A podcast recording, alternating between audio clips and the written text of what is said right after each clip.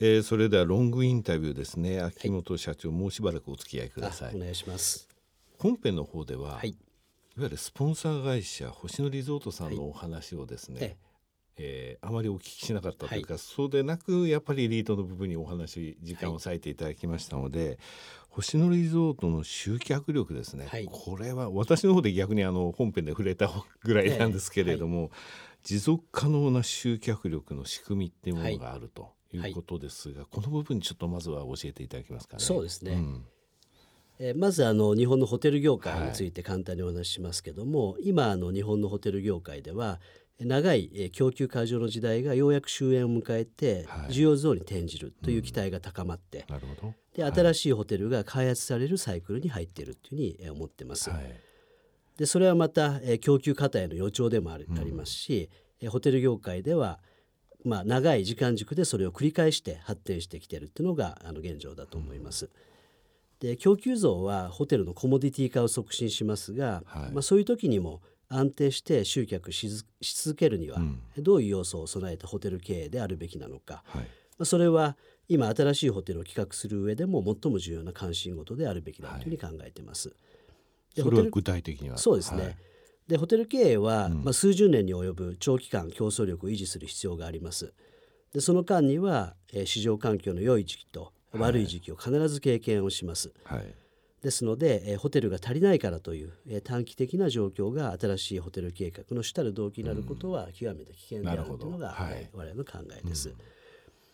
で、えーまあ、皆さん当たり前と思われるんですけども、えー、ホテルが、えー、選択される主な理由の一つには、はい、新しくて綺麗だから、うん、えという、え項目が常に存在します。はい、数十年のライフサイクルの中では、え自社ホテルよりも新しい競合は必ず誕生してくるものであって、うん。はい、まあ、新規施設が有利になる土俵に乗らないことが、うん、えとても大事です。ハード依存のモデルは、え後発有利であって、うんソフト力で勝負することで先発有利の構造を作ることが必要になってくるということが言えます。なるほど。ハード依存新しさとかそういった部分だけだと必ず抜かれるわけですからっていうことですね。はい、そうですね、はい、で星野リゾートの、本課題のアプローチは、はい、まあ、地方での105年に及ぶ運営事業の歴史から生まれた、え主には3つのソフト力にあるというふうに考えています。3つのソフト力。はい、はい。これを、えー、それぞれご紹介させていただきますけども、まず第一ですけども、え魅力を作り続け発信し続ける仕組みです。で星野リゾートが長い間抱えてきた課題は観光客が今来てない場所に泊まる理由を想像する必要があるということでした。はい、で星野リゾート発祥の地である軽井沢においても、はい、まあ、有名観光地でありながらも7月と8月以外はオフシーズンであって、この2か月のみで採算の合うホテル投資はできません。はいまあ、春にも秋にもそして冬にも泊まっていただく理由を作ることが仕事でした。はい、でその発想がリゾート再生を担った時にも効果を発揮して宿泊需要を自ら創造することで、うん、ホテルの稼働を上げてきました。はい、で星野リゾートではホテルのハードは舞台として捉えてまして、はい、その舞台で何を演じるかが泊まる魅力であるというふうに考えています。はい星野リゾートでは新しい魅力の発想を、各ホテル運営チームの責任の一つに位置づけてます。はい、その魅力を評価する役割を本部のサポートチーム側に持たせているところが特徴です。評価する部門もあるわけですか。そうですね。で本部側が主導して作ったり、はい、えー、施設側が予算の中で実行するっていう通常ありがちなプロプロセスとは真逆であるっていうことが、はい、あの特徴だと思ってます、ね、現場から上がってくると、はい、それを評価するということなんですね。まあ、常にソフト面をフレッシュで、うん、露出力のある状態に保ち続ける仕組みを役割分担の中に内蔵させているのが、まあ、第一のソフト力ってことが言えると思います。うん、これが第一のソフト力、はいで、まあ、第2ですけども、まあ、第1に第1のソフト力とちょっと、えー、通ずるところがありますけども、まあ、運営チームの、えー、想像力を高める、えー、フラットな組織文化が第2のソフト力です。はい、えー、顧客と接しサービスを提供するスタッフ一人一人を新しい魅力を創造する、えー、クリエイターとして捉えています。まあ、一般的にはホテルでは現場の社員をこう労働力として捉えてるんですけども、うん、星野の場合はクリエイターとして捉えています。クリエイターはい、顧客とのダイレクトなやり取りの中から生まれた発想の中に次の季節の魅力や新しいサービスのヒントがあります。うんまあ、考えながら接客することで日々生まれる発想を生かす仕組みが重要になってきます。で経営情報の共有も重要です。はい、スタッフが考え発想しやすい環境を整えています。うん、まあ、特に顧客満足度調査結果は共有のみならず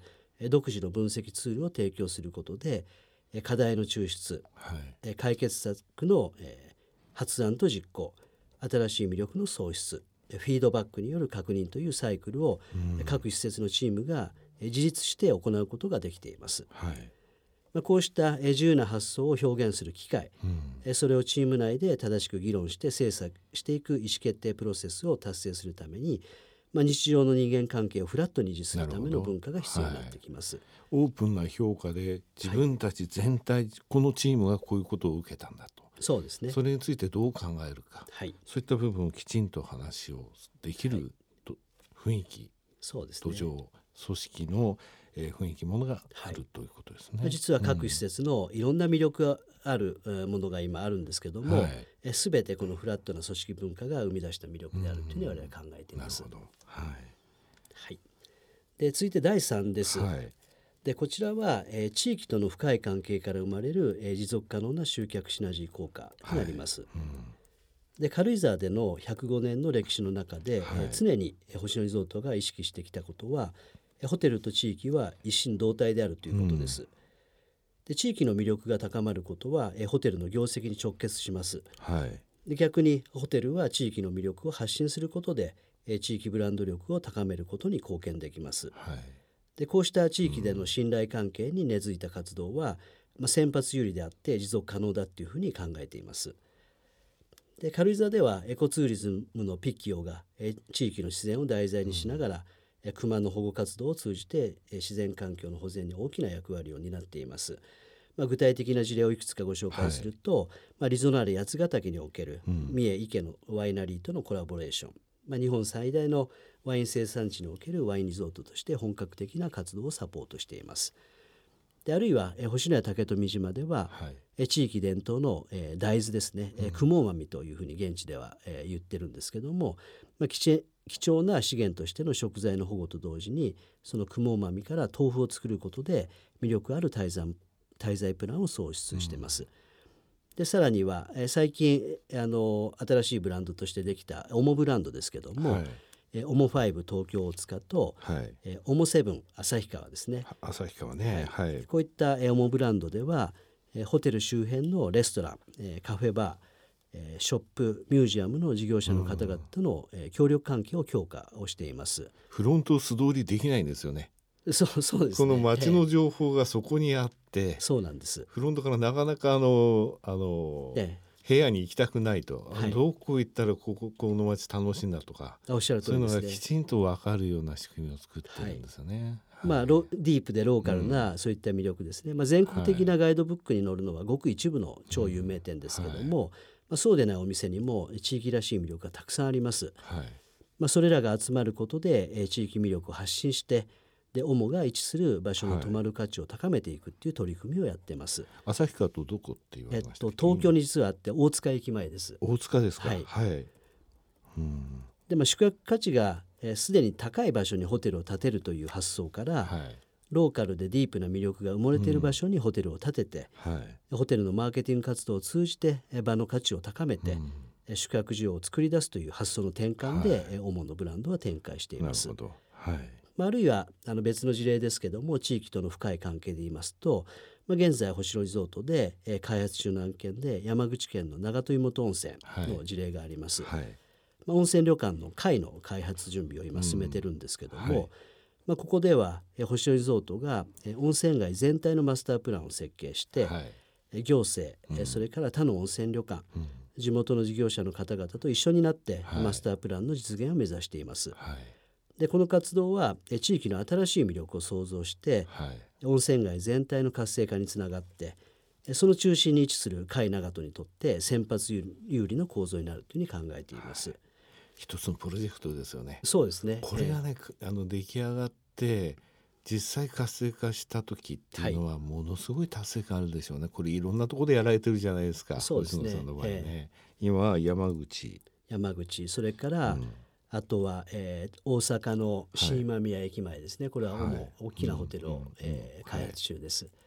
で沖縄本島にも開発中いろいろあの新規開発も進んできてます。はいまあ、星野リゾートはそのホテルを運営するときに、うん、そのホテルの長期的な競争優位の構造を作り出すことを重視しています。うん、我々リートとここは通ずる、えー、考え方なんですけども、はい、